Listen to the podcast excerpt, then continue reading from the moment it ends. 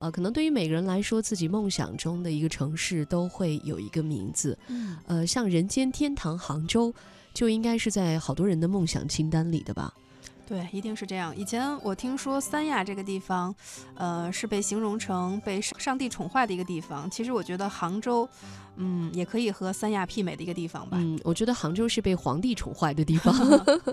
那么多朝的古都，然后真的是暖风熏得游人醉的季节啊。嗯呃，今天我们的轻松阅读这个板块呢，想给大家推荐一本书。这本书跟平时看到的旅游手册不一样。这本书呢，它是讲述杭州的那个里。什么叫里呢？就是游客看到的是它的外，比如说那些西湖啊，呃，西溪湿地啊、对吧？历史建筑啊，什么这些这个呃，像城市名片一样的对景点是吧？？但是杭州人看到的是杭州的里，比如说那些小街小巷、那些菜市场、那些小店小贩，嗯就是有烟火气的这种地方。，哎，所以今天我们这本书呢叫《小风小雾逛杭州》，它就是深入发现了杭州人的杭州，通过他的文字，通过他的行走，来给大家传递一个富有中国传统平民之美，又不乏现代的律动，真实可亲的一个杭州。作者资序给大家介绍一下：二零一五年九月，我从工作了十多年的上海外滩画报辞职，搬回杭州租房居住，每天钻进杭州的小街小巷，到处走走看看，不问方向，也没有目的地。一九九，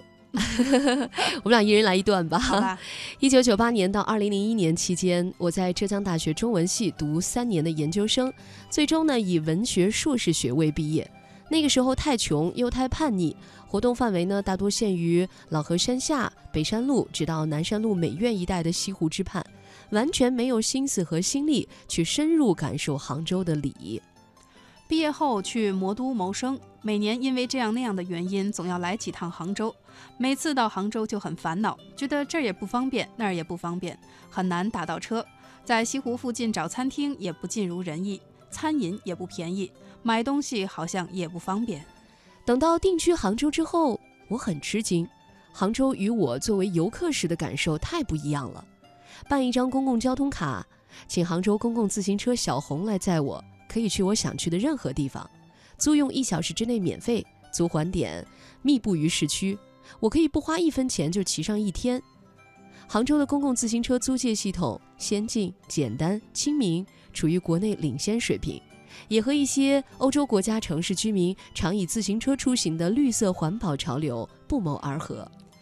小街小巷里，地道又便宜的小吃很容易找到。在购买日常生活用品以及生鲜食材方面，杭州人与上海人相比更加幸福。遍布于小街小巷里的蔬菜店，提供当天来自华东地区最大的生鲜蔬菜批发市场，勾装的菜蔬、鱼肉、家禽、鸡蛋，新鲜而且价格公道。在购买日常生活用品方面，中等规模的超市完全满足需要。如果需要购买高档货品，也有杭州大厦等百货中心可以选择。杭州人在安静的小街小巷里，东河边、运河边生活，西湖和河街坊好像真的留给了外地的游客。客居京都的大陆作家苏枕书在《有路来》这本书中写道：“京都的外和内很分明，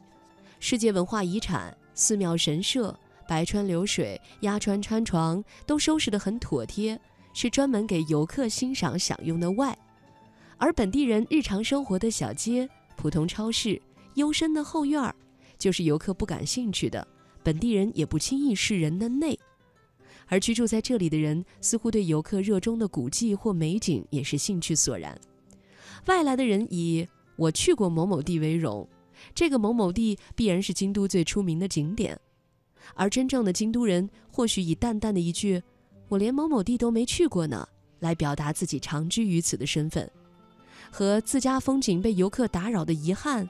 以及家门口的风景属于我，不必特意去看的矜持。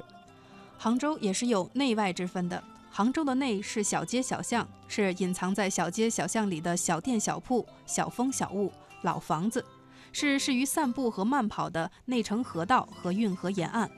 漫步在杭州的小街小巷中，我有时仿佛回到童年，重回二十世纪八十年代中国城市的朴素美学。在更多的地方，读着巷中墙上上溯到南宋的巷名，与身居时光之美的老房子邂逅，看着时间在老房子墙上留下的印记，体会大西克里在日本风雅一书中写到的祭色美学，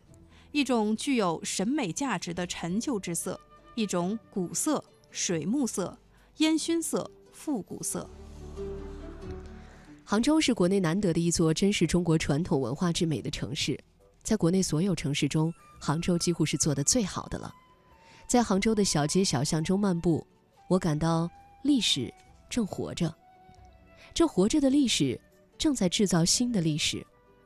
与小店小铺打交道，从小商小贩手里购买食材和日常生活用品的经历，让我常常体会到朴素的匠人精神。匠人精神是中国传统文化的精髓。在其他城市好像很难找到，但却是构成杭州城市精神的坚实内容之一。本书观察和写作的正是杭州的里，安静的小街小巷，身居时光之美的老房子，保持匠人之心的小店，朴素的手艺人，平民食物，一把绿色的蔬菜。好了，这就是我们今天轻松阅读为大家推荐的一本书《小风小雾逛杭州》。